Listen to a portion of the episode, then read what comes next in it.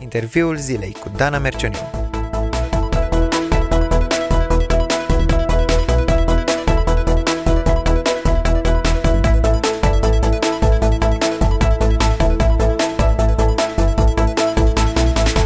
Salutare tuturor! În anii 90, Occidentul era îngrozit de documentarele care prezentau situația copiilor instituționalizați din România.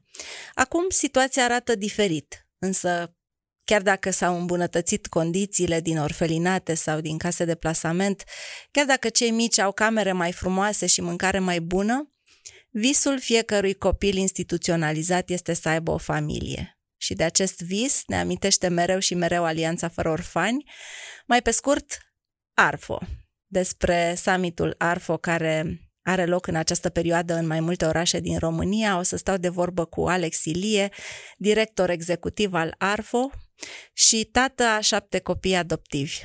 Mă bucur enorm, Alex, că ești prezent în emisiunea noastră la interviul zilei. Mulțumesc că ai acceptat invitația mea. Mulțumesc tare, tare mult de invitație și de lucrurile frumoase pe care le faceți. Um, mărturisesc că prima dată când am devenit conștientă de dimensiunea uh, problemei copilor instituționalizați a fost după o prezentare ARFO în biserica pe care o frecventez. Uh, probabil că n-a fost prima uh, prezentare de felul ăsta și pentru mine și pentru cei care ne ascultă, aș vrea să ne povestești un pic despre istoricul ARFO, de câți ani există în România și uh, ce diferență a făcut Alianța Fără Orfani de când uh-huh. a mhm. fost înființată. Alianța România Fără Orfani este ceva extraordinar uh, de care am fost atras. Nu am fost de la început.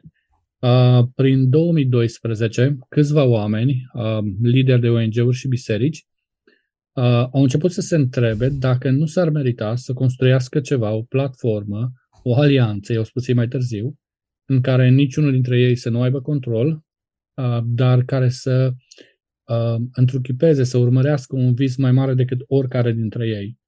Și atunci s-a născut visul ăsta. Cum ar fi dacă în România fiecare copil ar crește într-o familie permanentă dedicat bunăstării lui și, de, și dacă l-ar cunoaște pe Tatăl cel Ceresc? Și atunci au fost șapte ONG-uri și biserici care au venit împreună, majoritatea din Ardeal, dar nu numai. Uh, și în 2014 a fost primul summit ARFO la Brașov. Uh, mi-aduc aminte că am fost invitat să vorbesc la summitul ăsta și de acolo a început aventura mea cu ARFO.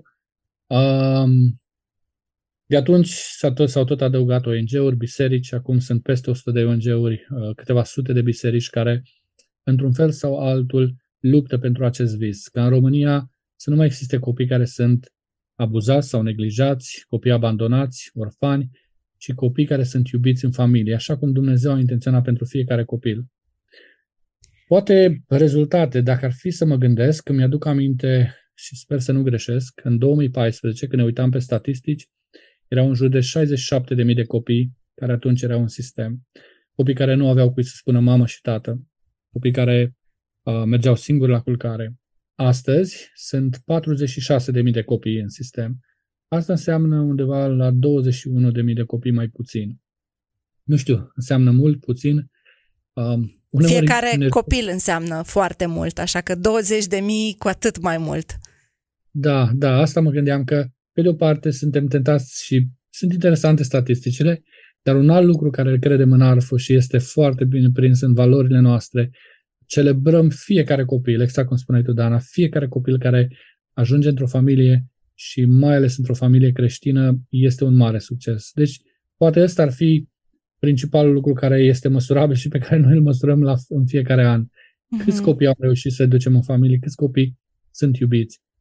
Pe lângă asta, da, s-au schimbat multe între timp. Legislația în domeniul adopției. Am reușit să influențăm să se schimbe legea de două, trei ori. Fie legea plasamentului, fie legea adopției. În, în ce fel uh, ați reușit să schimbați legea? Oh, uh, păi, dacă cea mai comună poveste care o auzeai în 2015 era astăzi, dacă vrei să adopți în România, trebuie să aștepți cel puțin 5 ani de zile. Ceva de genul ăsta era uh-huh, cu circulau. Uh-huh aș putea să spun cu toată responsabilitatea pentru cineva care astăzi vrea să adopte un copil pentru copil, nu pentru el ca să aibă pe cineva la bătrânețe sau să satisfacă, eu știu, anumite nevoi. Dacă cineva vrea să adopte pentru copil, adopția se poate finaliza în șase luni de zile. Wow, Mie asta mi... este, este un mare câștig. Da, Factorul timp contează. Aș putea să intru în multe detalii de ce, unde s-a fluidizat, cum am reușit ca, ca legea să, să nu mai fie pentru prote- să protejeze interese obscure, să protejeze, eu știu, părinți biologici, și să protejeze în primul rând copiii. Dar da, asta se poate adopta în mai puțin de un an de zile. Și dacă te gândești că cineva care uh, așteaptă un copil, așteaptă cel puțin 9 luni, așa, uh-huh. mie mi se pare un succes extraordinar. Da, e minunat și obiectivul ăsta mi se pare așa, cum spuneai și tu, uh, mai mare decât fiecare luat în parte, o Românie fără orfani. Uh, dar partea frumoasă pe care am regăsit-o mm, căutând puțin pe site-ul vostru este că nu vreți să vă asumați singuri uh, visul ăsta mare, care e prea mare mm-hmm. pentru fiecare dintre noi luați individual și am găsit uh, acest slogan, sau nu știu cum să-i spun, Better Together. Mm-hmm. De ce ați mhm. ales sloganul ăsta? Oh, uh, îmi place foarte mult. În fiecare an summit are o denumire specială. Spre exemplu, într-un an a fost, um, uh, nu mai țin minte exact, dar a fost inspirat din versetul care spune că Dumnezeu poate să facă mult mai mult decât credem sau ne imaginăm noi. Uh-huh. Anul ăsta mergem pe Better Together pentru că inspirați dintr-un proverb african, preluat după aceea de mulți oameni, care spune dacă vrei să mergi uh, repede, mergi singur. Dacă vrei să mergi departe, mergi împreună cu alții. Uh, 46.000 de copii care sunt în sistem pentru care să găsim familii este un drum de departe. Este un drum care nu l-ar putea să-l facă nici o biserică singură, nici un ONG singur, nici măcar guvernul singur nu poate să-l facă. De aceea, um, cu toate provocările care sunt atunci când mergem împreună cu alții, um, credem că este mai bine împreună. Uh, și provocarea summitului de anul acesta este cum ar fi dacă am visa și am acționa în sensul ăsta. Dacă guvernul, um, instituțiile, biserica, uh, ONG-urile, oameni de afaceri și până la urmă fiecare dintre noi. Dacă am venit împreună uh, pentru, pentru ca fiecare copil din România să crească într-o familie permanentă. Deci, motivul pentru care Better Together este că avem un obiectiv care are nevoie de noi toți, este un vis de mărimea lui Dumnezeu Um, pe care nu putem să-l realizăm singur. Și în Better Together înseamnă chiar mai mult decât atât. Înseamnă fiecare dintre noi, dar înseamnă și împreună cu Dumnezeu, pentru că este un vis de mărimea lui Dumnezeu. Mm-hmm. Da, e, e foarte fain că sunteți foarte inclusivi, deci nu doar bisericile, nu doar ONG-urile. Uh, încercați să atrageți și mediul de afaceri, uh, instituțiile statului care evident sunt direct implicate în procesul de adopție. Uh, e nevoie de fiecare și, cum spuneai tu, de toată lumea, nu? Mm, Aveți da. ceva de lucru și pentru cei care poate nu sunt în momentul ăsta în posibilitatea de a adopta un copil, dar Uh, o să vorbim puțin mai târziu despre alte posibilități de implicare.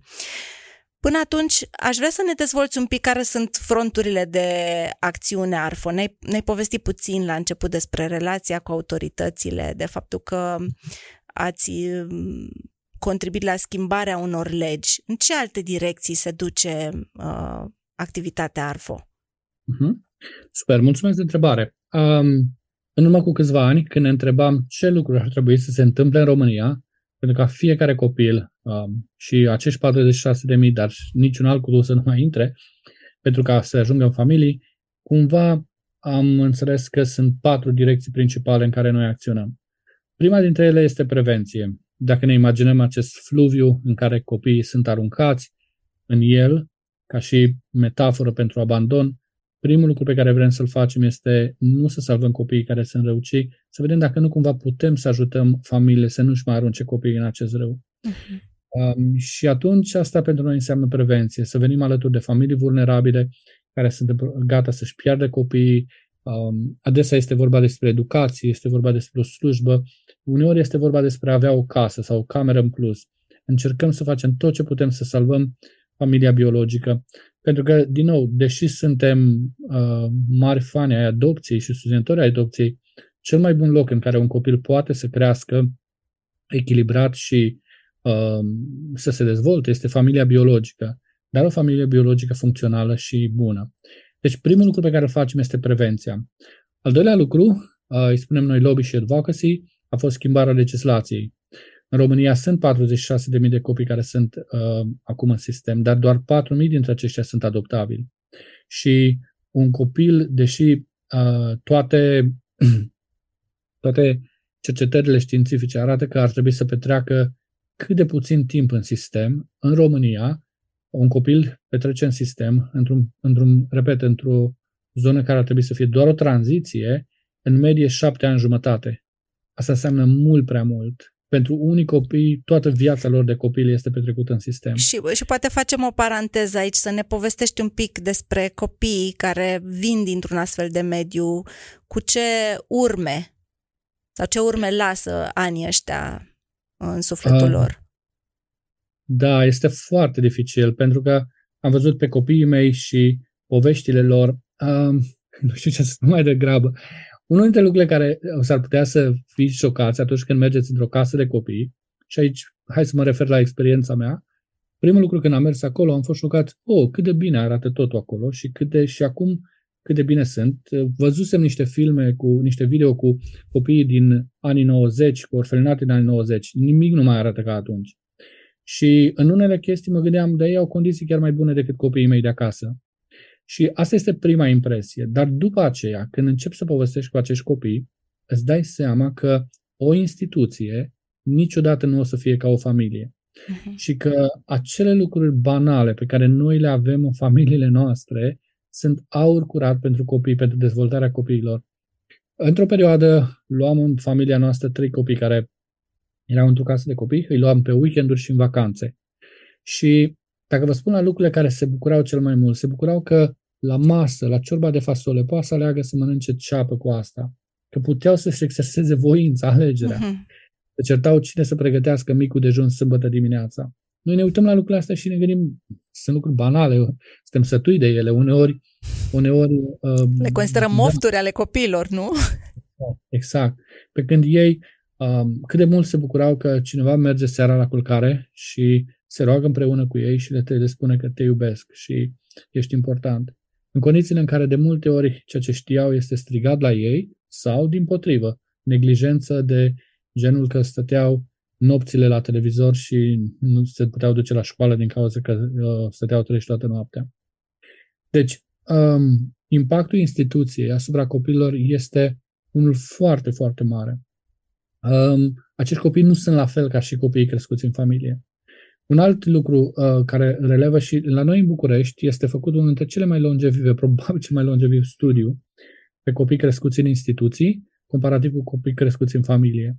Și concluziile lor, măsurând foarte, cu măsurători foarte complexe ale dezvoltării creierului, comportamentului și multe altele, uh, este că nu, uh, nu este același lucru și că, uh, din, păc- din păcate, deși condițiile s-au îmbunătățit enorm de mult, copiii crescuți în instituții nu sunt la fel. Dar trebuie să mai adaug ceva aici, pentru ca să fiu sigur că este imaginea completă. Tot studiul respectiv relevă încă un fapt. Pe, odată ce copiii sunt mutați în familie, la orice vârstă, ideal ar fi cât de devreme, dar la orice vârstă, creierul lor din nou începe să se dezvolte. Pentru că Dumnezeu a gândit în așa fel familia încât să, încât să aibă niște ingrediente unice pe care o instituție nu ar putea să le aibă. Ce frumos e că știința vine și ne dă argumente pentru ceea ce la simțul comun ne era cunoscut. Dar ac- da. acum cu atât mai mult. Uh, da, și hai să mai fac o paranteză tot aici, care mie îmi place foarte mult. Repet, studiul ăsta, probabil în special pentru cei care sunt în, în zona analitică, are valoare foarte mare. Mie mi-a plăcut, spre exemplu, unul dintre exemplele cele mai aparent banale și care mie mi-a schimbat perspectiva și sper că și ascultătorilor. Ce spuneau ei așa, era așa, acum nu mai sunt orfelinate așa mari, ci uneori sunt apartamente sociale în care sunt șapte copii uh-huh. și au condiții foarte faine. Dar ce spuneau ei este într-o o diferență fundamentală între un astfel de apartament și o familie este că în instituții, îngrijitorii supraveghează copiii cum se joacă, cu jucările lor și așa mai departe. Într-o familie, părinții se joacă cu copiii lor. În această joacă dintre adultul ca și părinte și copil este atât de multă atât de mult potențial de dezvoltare a creierului care nu poate fi egalat cu nimic altceva. Și acum, din nou, m-am gândit la, la familia mea și cât de... M-am gândit, mi-am aminte de tatăl meu, care, față de care, în special în adolescență, am avut o grămadă de reproșuri și nemulțumiri. Și mi-am dat aminte că tata, cu lucrurile care le știa puține, se juca cu noi. Uh-huh. Mi-am dat seama că poate una dintre cadourile cele mai faine care le putem face copiilor noștri nu sunt educația care le dăm, nu sunt sfaturile care le dăm, ci să ne jucăm cu ei. Vă vine să credeți așa ceva? Un lucru atât de la îndemână și pe care da. Îl neglijăm pentru că nu înțelegem valoarea. Da, da. Și lucru care se întâmplă în familie, în familie intenționată. Uh-huh. Da, și mă gândesc că într-o casă de plasament nu, copilul nu reușește să aibă o figură de atașament Oamenii aceia sigur. vin, stau 8 ore, pleacă, lucrează în schimburi. Sigur că da, sigur că da. Se schimbă, se pierde, se pierde sponsorizarea, uneori programele se închid. Uh, am întâlnit copii care au fost mutați uh, până la, nu știu, 15 ani. Era un copil a fost mutat de 12 ori. Mm. Da. Da, sunt, cred, multe tragedii nespuse în sufletele acestor copii și cred că menirea asta Arfo este tocmai să aducă la lumină aceste povești. Uh, să ne întoarcem, să închidem paranteza și să ne întoarcem la uh, activitatea Arfo. Deci vorbeai de prevenție, vorbeai de lobby și advocacy. Da, da, mai simplu schimbarea legislației. Uh-huh, uh-huh. Al treilea lucru pe care îl facem este promovarea adopției. Din păcate, în România, adopția nu este sau nu era ceva popular. Uh, avem fel de fel de proverbe și metafore, cum ar fi, spre exemplu, sângele apă nu se face sau o să strice familia sau multe lucruri de genul ăsta. Um, și atunci unul dintre cele mai importante lucruri pe care le facem este să vorbim despre frumusețea adopției, despre durerea ei, dar și despre frumusețea ei. Să arătăm că adopția nu începe de, cu noi oameni, ci este în însăși inima lui Dumnezeu. Și anume, când Dumnezeu a decis să ne vorbească, să ne reveleze despre relația noastră cu El, una dintre cele mai frumoase metafore pe care el le folosește este ne-a adoptat în familia Lui.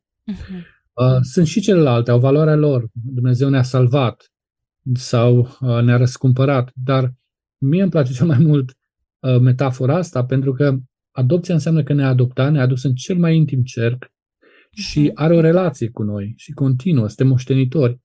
E bine, din acest motiv, eu personal cred că toți creștinii ar trebui să fie într-un fel sau altul implicați în mișcarea de adopție. Toți creștinii ar trebui să se roage despre adopție și unora Dumnezeu le va spune nu. Deci, promovarea adopției. Mergem în biserici, povestim despre asta, luăm povești ale adopției și încercăm să le facem cunoscute, oamenii să știe despre asta, să ne asigurăm că vorbim. Pentru că ceva ce interesant ce am descoperit la început de tot, premisa noastră a fost că oamenii nu adoptă în România pentru că se gândesc negativ despre adopție. Au auzit o poveste sau lucruri de genul ăsta. Și când am făcut un mic sondaj și studiu, am descoperit că oamenii nu adoptă pentru că gândesc negativ despre adopție, ci oamenii nu adoptă pentru că nu gândesc deloc despre adopție. Uh-huh. Cu alte cuvinte, suntem cumva ignoranți. Uh, știam că în anii 90 au fost niște chestii, dar s-au rezolvat, copiii sunt bine acum. Asta este cea mai comună poveste pe care, pe care o auzim.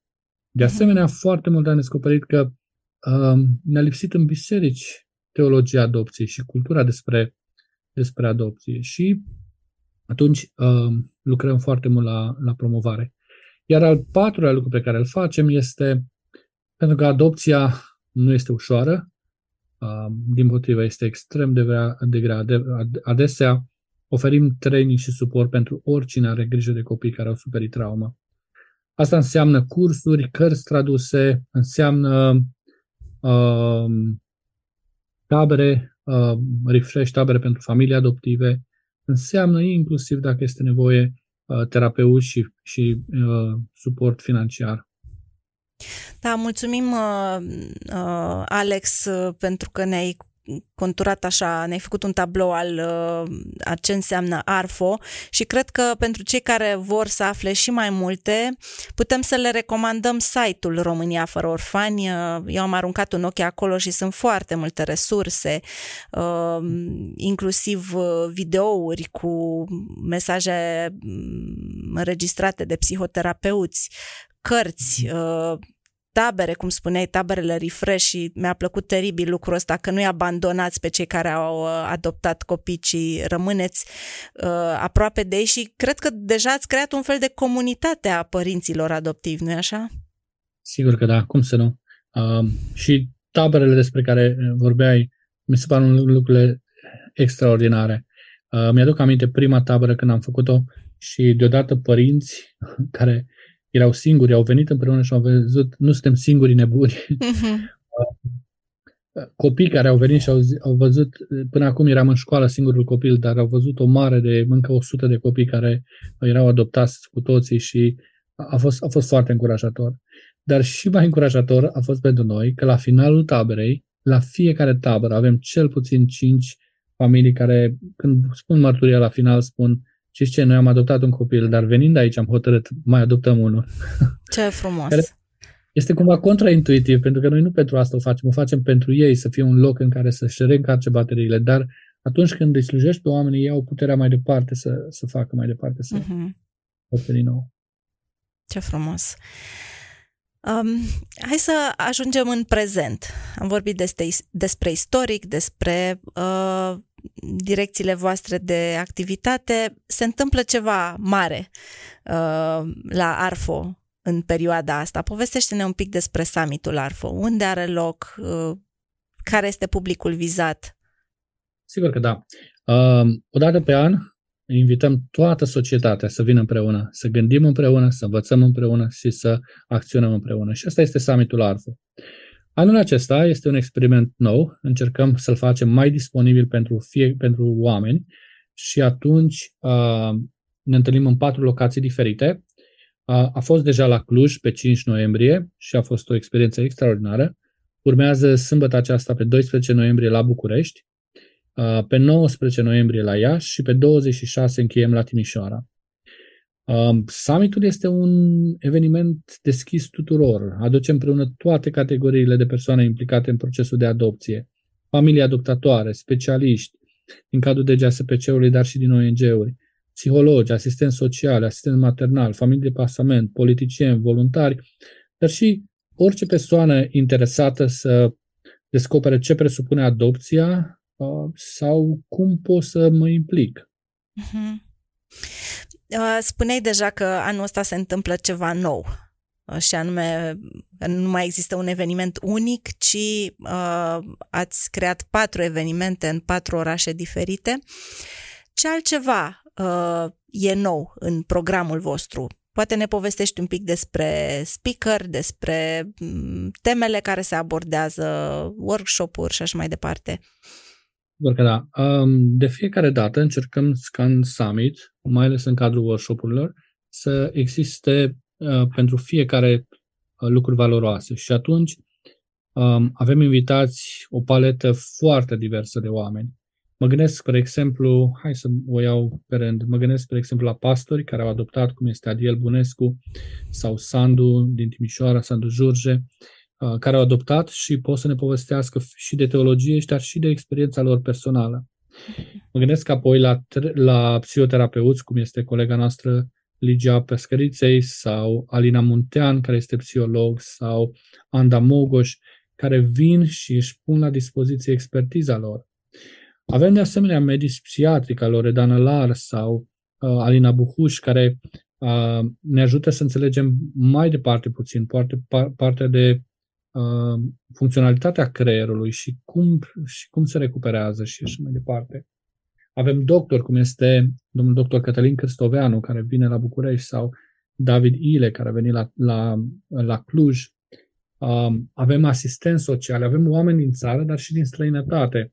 Uh, Richard Proctor, care este coordonator principal la World Without Orphans Europa, vine să vorbească împreună cu noi. Tabita Cernica, ea este medic și psihoterapeut și împreună cu colegii ei uh, fac una dintre cele mai, cele mai faine lucruri uh, de luptă împotriva adicțiilor și vine să împărtășească din experiența și din expertiza lor. Avem oameni de afaceri și antreprenori, cum este Petre Bunescu, care este un bunic adoptiv și vine să ne povestească um, pe de o parte despre experiența lui, dar și cum, cum oamenii de afaceri pot să fie parte din asta. Nu știu, nu mi-ar ajunge timpul. Sunt, este Elena Tudor, este președintele Autorității Naționale pentru Protecția Copilului. Este alături de noi. Ana Rădulescu este fondatorul uh, Asociației Asistenților Sociali. La fel, vine alături de noi. Deci, iată nume mari și din societatea civilă și din uh, diverse domenii de activitate, și evanghelici și neevanghelici.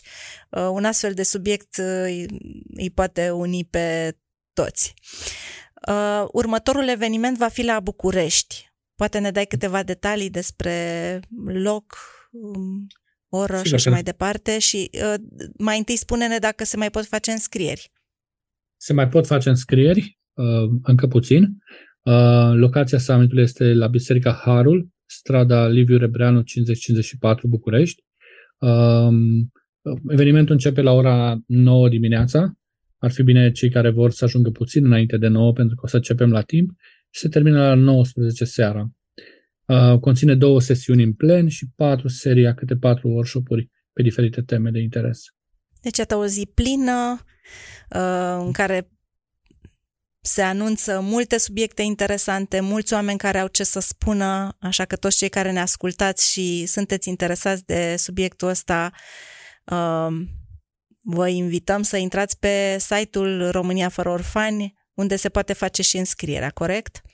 Sigur că da. Și a, aș vrea să spun încă ceva. Știu că este riscant să-l spun în radio, dar o să-l spun oricum.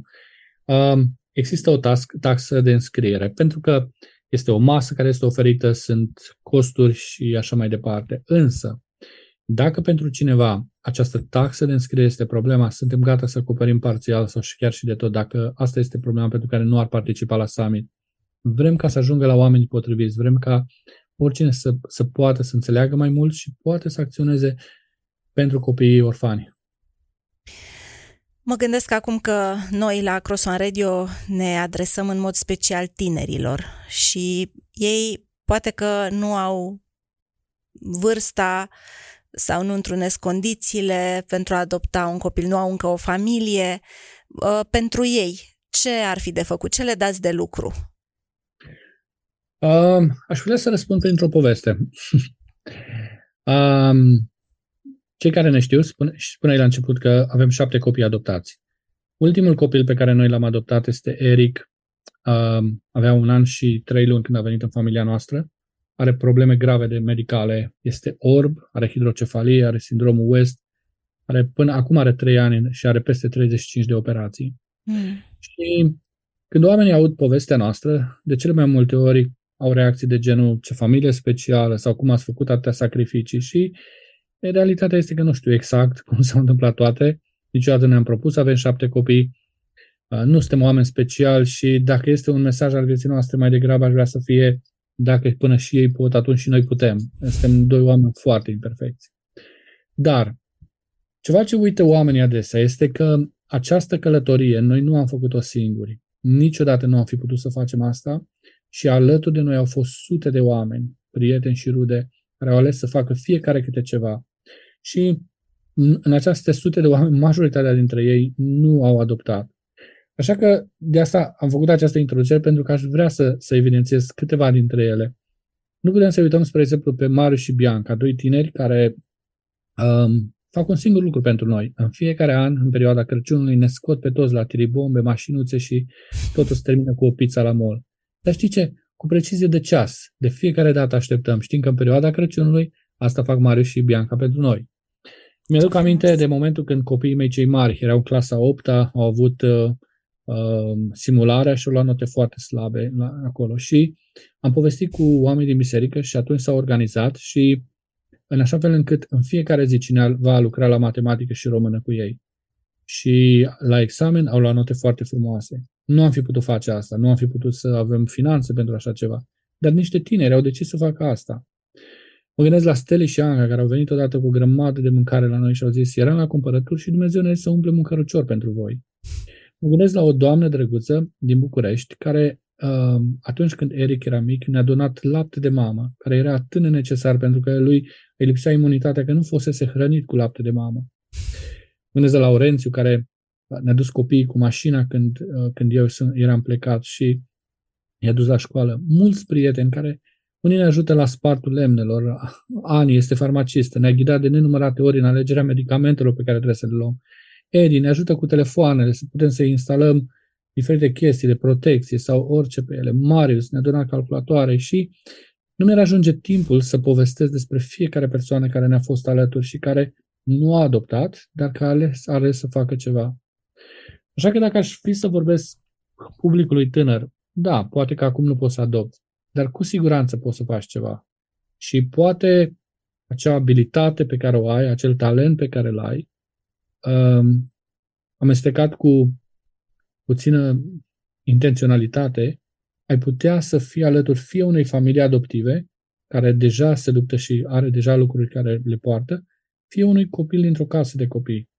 Um, în urmă cu, în urmă cu ceva timp m-am uitat la Uh, în anii 90 am fost implicat în casele de copii și pot să spun că există o singură persoană care își putea să spun că din acei copii, din acele sute de copii care pot să spun că este vindecat și el este Ionuț. Și pe Ionuț l-am întrebat acum câteva luni ce crede el că a făcut diferența. Și Ionuț a zis, a fost un om care a fost interesat de mine și și-a făcut timp de mine și, și am avut o relație specială. Poate nu poți să adopți, dar poate poți să fii un mentor pentru un copil, o, o persoană de referință și asta să fie salvarea acelui copil. Mulțumesc, Alex, că prin poveștile tale ai ilustrat așa de bine sloganul vostru Better Together. Uh-huh. Mulțumesc, Arfo, că voi împliniți uh, imperativul acela pe care îl găsim în cartea Proverbe, deschideți gura pentru cel mut, pentru pricina tuturor celor părăsiți. Deschideți gura, judecă cu dreptate și apără pe cel nenorocit și pe cel lipsit. Cred că asta faceți voi. Copiii sunt mai vulnerabili. Dacă alte categorii defavorizate au șansa cumva să se apere singuri, în cazul copilor chiar e nevoie de cineva care să vorbească în numele lor și Mă bucur pentru tot ce ne-ai povestit, Alex, și îmi doresc ca visul ăsta al fiecărui copil să se împlinească și visul vostru, Carfo, să se împlinească până acolo încât voi să nu mai aveți obiectul muncii. Așa să fie, așa să ne Dumnezeu. încât uh, să existe o Românie fără orfani. Mulțumesc încă o dată și vouă celor care ne ascultați, vă facem încă o dată invitația de a participa sâmbătă la summitul ARFO din București. Uh, dacă locuiți în alte orașe ale țării, urmăriți pe site-ul România fără orfani uh, celelalte detalii despre summitul din Iași și din uh, Timișoara și Doamne ajută să contribuim fiecare prin ceea ce avem la împlinirea acestui vis de a avea o Românie fără orfani. Numai bine! Ați ascultat interviul zilei.